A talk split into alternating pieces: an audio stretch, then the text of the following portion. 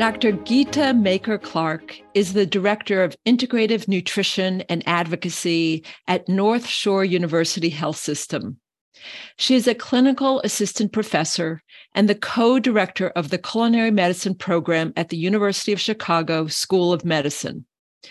Geeta started the Food is Power program in Chicago public schools. She has been recognized as a national leader in food justice activism with a Castanea Fellowship and the Mesa Refuge Michael Pollan Fellowship in Food Journalism. She believes that food, plants, dance, music, and art are necessary daily medicines. Welcome, Geeta. Thank you so much for having me, Victoria and Andy. It's wonderful to have you. That uh, last part of your bio makes me think of a Native American teaching, uh, which asks patients, When is the last time you sang? When is the last mm. time you danced? When is the last time you told your story? So powerful wisdom. Yes, that is actually that very saying was so resonant with me that it actually inspired a, a whole series of workshops that I led around just that. Yeah. Um, I want to start with um, uh, some facts, which the American Association of Medical Colleges carried out a study and found that medical students get an average of 19.6 hours of nutrition instruction during their medical school careers. And actually, only 28 of 105 medical schools had the required 25 hours. Andy, you sometimes critique that bit of education that uh, they actually get. yeah, I think nutrition in medical schools is mostly presented as biochemistry, and it's forgotten as soon as the biochemistry exams are over. I think you can argue that in this country at least that most uh, physicians are illiterate in nutrition. It's not their fault. They weren't taught it but it's astonishing that until recently there was not even a place that physicians could go to remedy that and get continuing medical education credit for it. So it's a great blind spot uh, and that's one that i think the general public is aware of. There are many others that people are not aware so Geeta, you're one of the people who's trying to remedy that, and you're um, someone who teaches culinary medicine. What what is what is culinary medicine? Yeah, how is yeah. it different from like what a dietitian like does? Yeah, absolutely. So first of all, just to to tip off to what you were saying there, Andy, I think it's difficult. It's so difficult to understand and parse how limited the nutrition mm-hmm. offerings are in most medical schools when the data for the last several decades has identified diet as this literally the single most significant risk factor for morbidity and mortality in the United States. I've tried to think about, you know, how can that be that something so fundamental to health gets so neglected? And the only explanation I can think of is that to the academic medical mind, and I'm tempted to say to the male academic medical mm. mind, nutrition looks like home economics. It does not look mm-hmm. like biochemistry or pharmacology or what people think of as real science. And so it always gets short shrift. I agree with you. And, and that is a good segue into what culinary medicine is, because I think the field is was created to address all those missed opportunities that were presented by nutrition education at really all levels of medical education and in medical practice and currently like you said victoria you know the nutrition offerings are really limited in their time in their scope in their content they're almost inapplicable to direct patient care because a lot of the stuff is taught in preclinical years. The students aren't even seeing patients yet. And then they're learning about nutrient deficiencies. You know that's not talking about food right? And you you can't talk about nutrition without talking about food. And then you start getting into that feeling andy of like you know, maybe this has a more home ec feel. Hmm. And I'm actually proud and happy to say I think culinary medicine is coming in, stepping into that home economic space that, you know, we need to bring back. But what is it? It is a an evidence-based field of medicine that combines nutritional science and culinary arts to create food that is delicious, that promotes wellness, and that prevents and treats disease and it's very hands-on it's very practical and brings students and community into kitchens um, to learn how to prepare delicious healthy food and also learn some key nutrition points um, and kind of shift away from this focus on nutrients and more focus on food. So where is it available? How do people access culinary medics and education? The way that it was kind of initiated was through the medical schools. And right now, I'm happy to say there's programming in more than 60 academic medical centers across the United States. It's probably even more than that because it's really taken off. And there's been some very outstanding results documented even in the last few years, showing positive outcomes and competencies around food and lifestyle interventions. So in medical school, there's a 50 50 chance now that you're going to go to a school that's offering either an elective or has embedded it into the curriculum. And then some of the schools are, with some philanthropic aid, are building teaching kitchens and really starting to understand the importance of making sure patients and students are learning some of the most fundamental aspects of health, right? Like, how do we feed ourselves? Victoria, what is our center doing in this area? I'm so excited because we are going to have a teaching kitchen in our new complex, which we have, you know, not had until now. And so that really widely opens the opportunity that we have. Um, we certainly focus um, in our fellowship, in our integrative medicine and residency on uh, teaching culinary medicine. And, and one silver lining of the pandemic is that when everyone's at home in their own kitchen, you actually can teach um, cooking and have them cook yes, along and yes. ask questions and learn stuff. And so Andy's led a lot of teaching um, in his kitchen and, and taught fellows how to cook different things. One of our graduates, an OBGYN named Andy Kennard, has done this in our integrated mm-hmm. medicine and residency.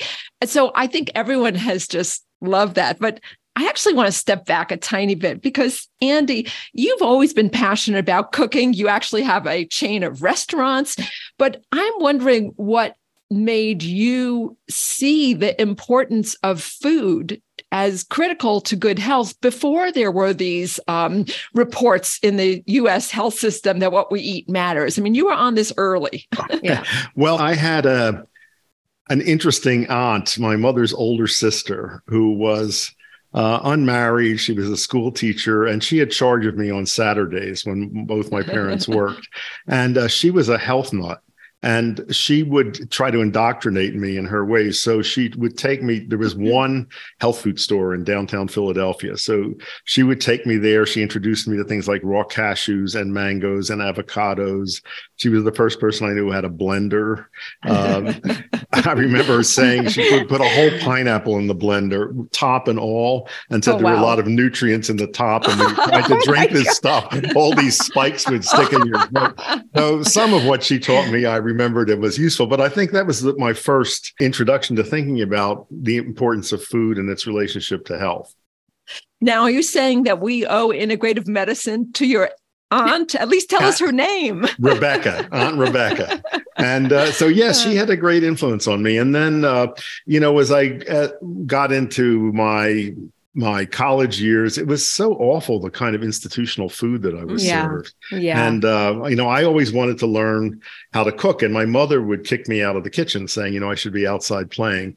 But my father's grandmother, who lived with us from time to time, would let me assist her uh, in cooking, and then I began to hang around people um, who cooked, and I just learned by observing. Wow. So some of this knowledge came to you during your childhood. And Geeta, I know that you have been involved with the Chicago public schools. What approach do you use to help children uh, learn about healthy food. Um, you know, sometimes they haven't really been exposed to cooking either because they're right. getting processed foods or fast foods. Uh, what do you do?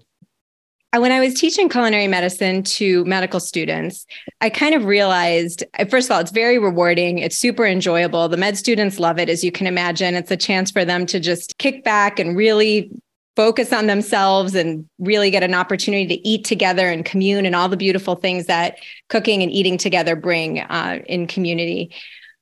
But I also realized these students are, for the most part, in their 20s, some are in their 30s. And for many of them, this was like the first time they were having a chance to work in a kitchen with a chef or be able to share an experience like this. And I felt mm-hmm. like, gosh, this is kind of late.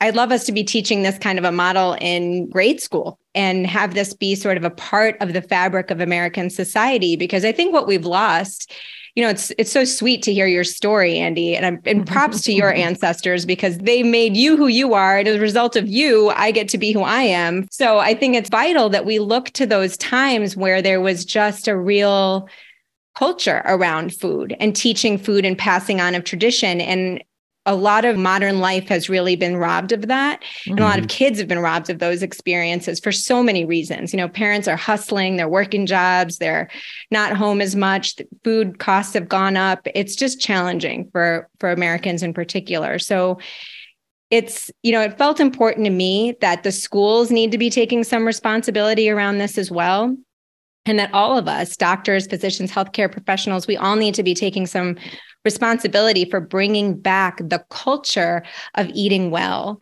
and that's in all of our realms and responsibilities to do so.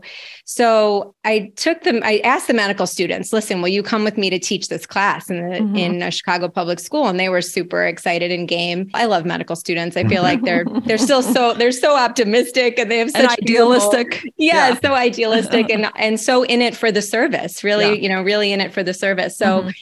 We um we piloted this program in one of the Chicago public schools, and I have many programs that I call food as medicine. And so mm-hmm. I called it that. Mm-hmm. And that first day, I had these this group of seventh graders, and I was like, hey, so I'm going to be teaching this class, food as medicine. I'm Dr. Geeta. These are my students. I have a beautiful chef who works with us as well. And I said, what do you guys think about when you think of the word medicine? You know, what's the first things that come to your mind? And the, you know, hand, hands are going up pills, pills, shots, you know, diabetes. My grandma goes to the doctor when she's sick, hospitals, right? All these words that come right. up. Of course they do. That's what we all think of when we think of medicine. Mm-hmm. And, you know, of course, my philosophy and both of yours, I know from our integrative medicine mindscape is that there are so many medicines around mm-hmm. us there's the there's mm-hmm. food and plants and dance and all the things mm-hmm. you know we were talking about so I realized, you know, medicine, the paradigm needs to shift. Number one. Number two, this word isn't really the right word for this mm-hmm. class because it's not speaking to these kids. And mm-hmm. I changed it to food is power. Wow. And I, I thought, you know, maybe this will be a place where they can learn that you get to make powerful choices for yourself once you know something about food. That's and wonderful.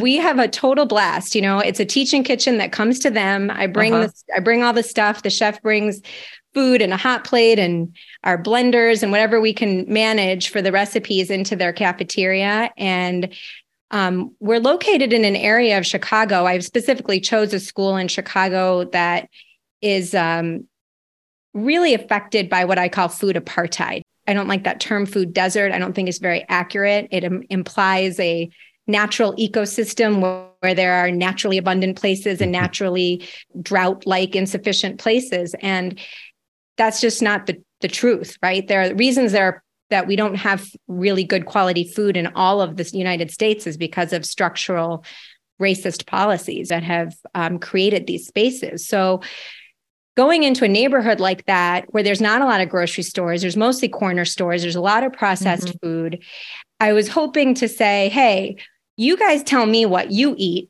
you know i'm not coming here to tell you like you should start eating kale and quinoa mm-hmm.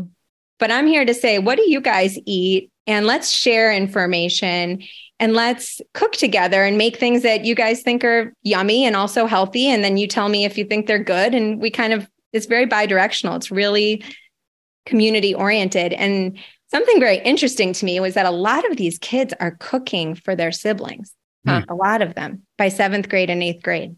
Wow. So that's some of the interesting learning points for me are that they are experts in their life and I'm yeah. there to be an expert in what I am, um, but not to kind of come in and say you need to change everything you're doing. I'm interested to hear what your strategies have been to help kids eat healthier. Well, I can only make food that is appealing to them, that's delicious, that tastes good. And I also have found it useful to involve kids from an early age in food preparation. My own daughter, Diana, was um, not real interested in cooking and now she's become a terrific cook. So it was a gradual process. Um, i geeta i want to ask you about hospital food and oh, institutional yeah. food which is a very sad story. I made an effort some years ago to improve the food at the university of arizona medical center cafeteria I got nowhere. I was mm. completely stonewalled. I thought I was going to run into problems with the registered dietitians, but that was not the obstacle.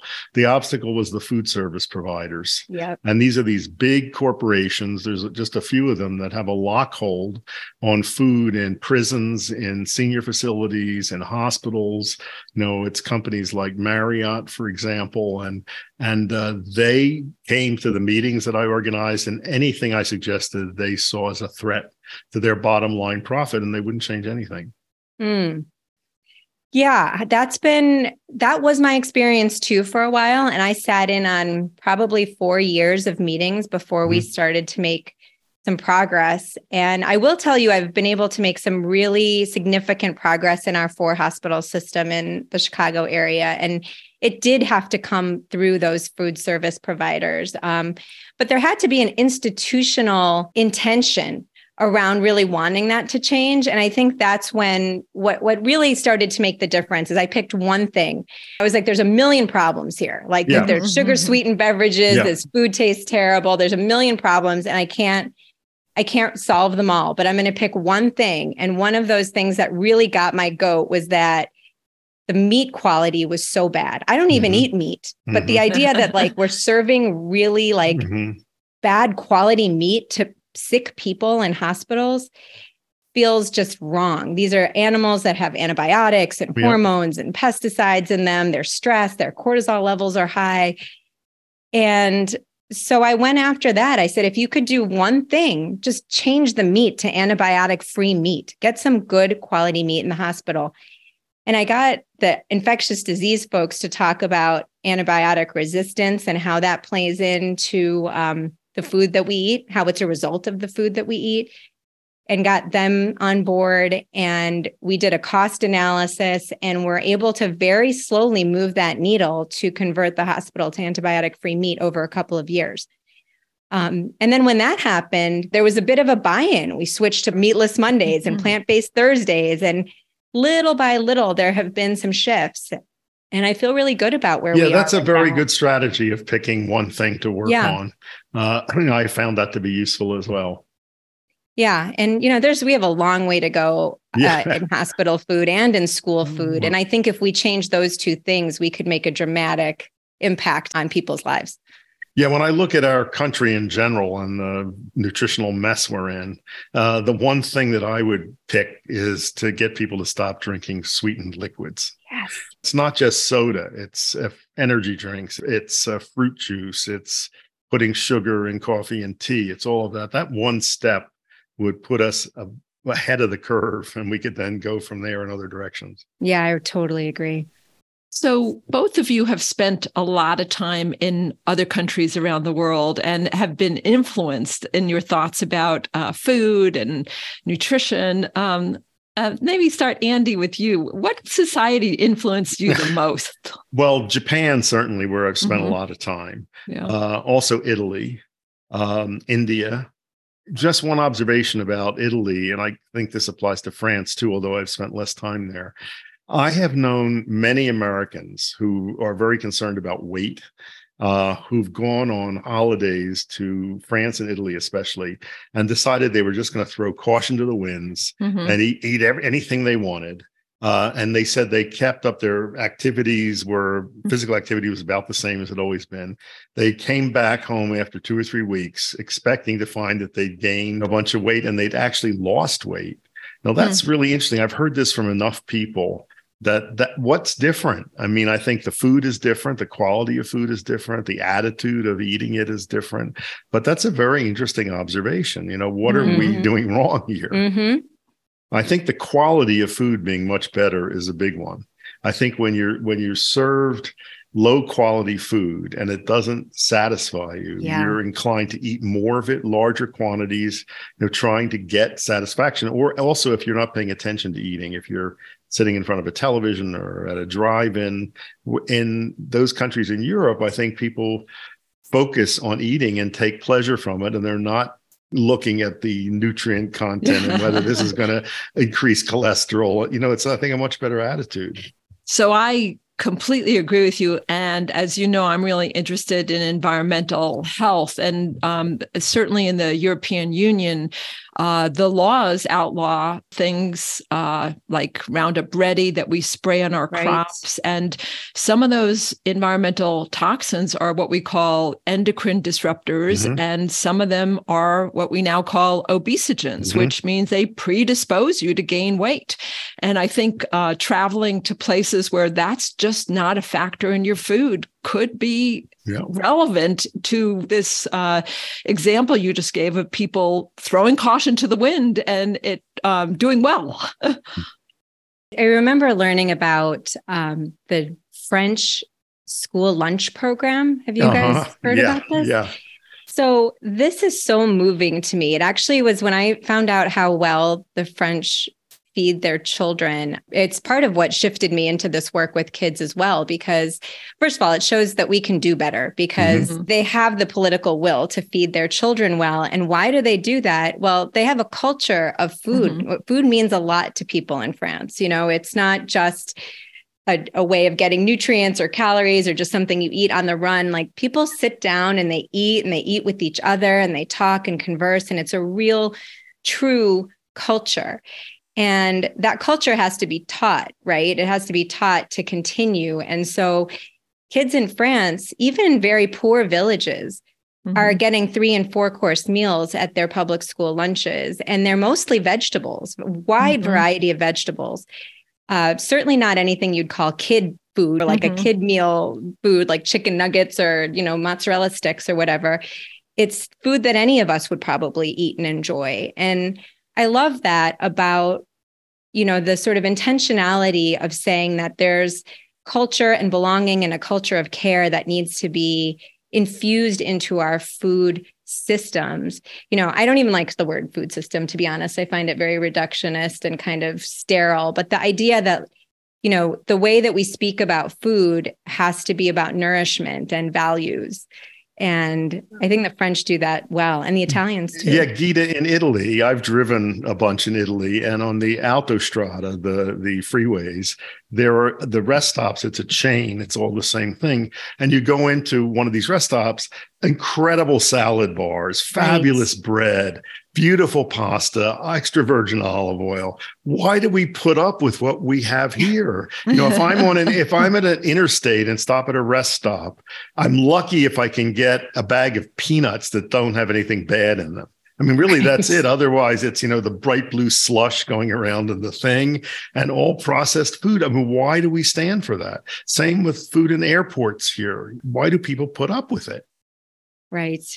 I know. I think we've we've become very deeply conditioned into this capitalist framework and and we really need to take a, a look at what's possible. And actually, I do feel very optimistic, though, Andy. I'll tell you. First of all, I try to stay optimistic. Yeah, sure. Good, know, otherwise, what else, what what's going to become of us if we don't stay optimistic yeah. and hopeful? It really takes work to stay optimistic every day, and I I take it seriously to be that way. But there actually is some real reason to be optimistic right now in the sense that you probably both heard there was a White House conference on hunger, nutrition, mm-hmm. and health in September. And a lot of our integrative mm-hmm. medicine folks were there.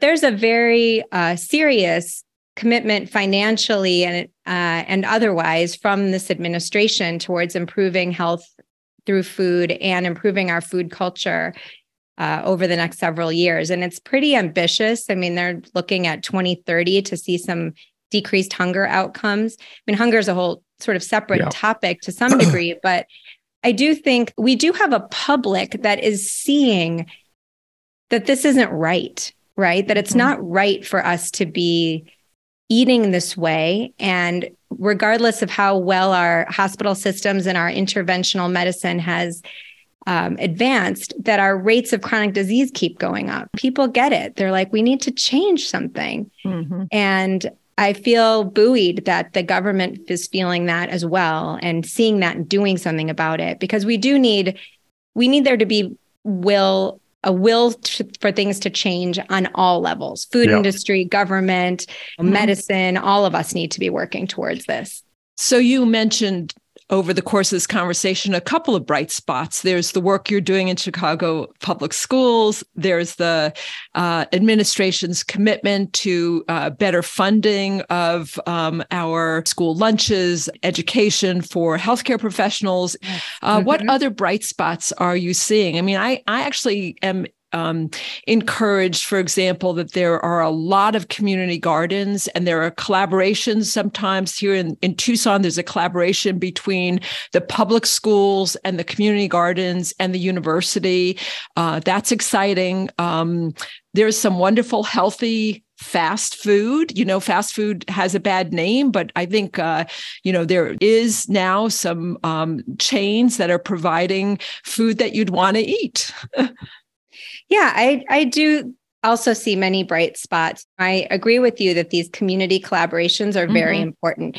Culinary medicine certainly didn't invent cooking classes, right? Like right. these have been going on in communities for decades. Mm-hmm. And so partnering with communities, academic, uh, community partnerships, private public partnerships, I think are such a beautiful place that we're seeing a lot of growth, both philanthropically um, and from federal funds as well. That's where the solution is. We have to be cross pollinating our ideas. We have to be stepping in our communities and seeing what people want and need, and then being in it with them and not have our systems be so hierarchical, right? So, a community garden that's in collaboration with a culinary medicine program, that's in collaboration with an academic center. This is a this is a beautiful space to be in. It's very mycelial, you know, to use our, our word, Andy, right? Like I, we have to have a mycelial framework of how we can all be an underground support system for each other.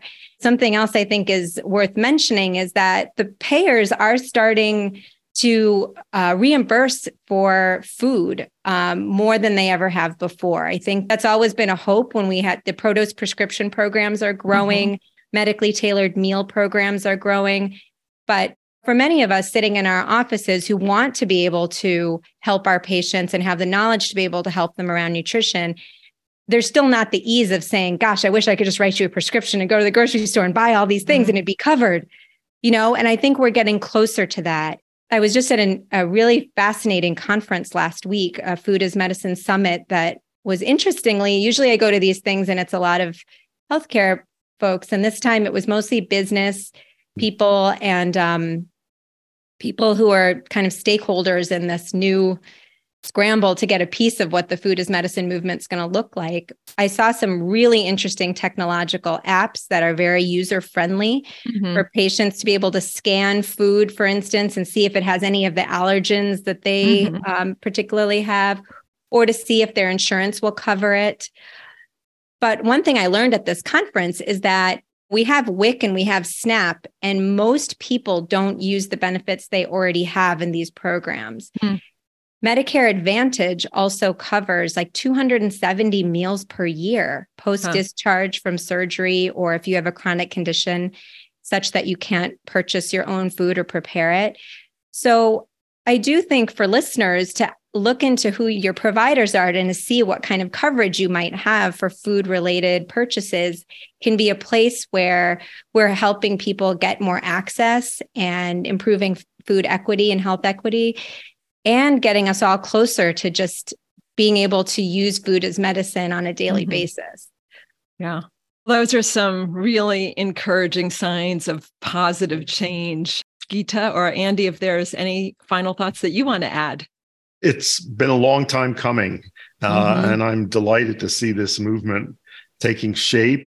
I'm very pleased that our center is going to be participating in it. It's a wonderful trend. Mm-hmm. I would add that you know culinary medicine is a different a t- different type of vocabulary, but I really think of it as an arm of our integrative mm-hmm. model of medicine and well-being. Yep. Right? It really is part yep. of integrative medicine at its core, and I'm so delighted about that. But I hope that we can be in better kinship with our food and our communities and rather than push a yet another field of medicine that we can compartmentalize in a different way that we continue to amplify the culture of care and community and an ecosystem that keeps us all connected and healthy.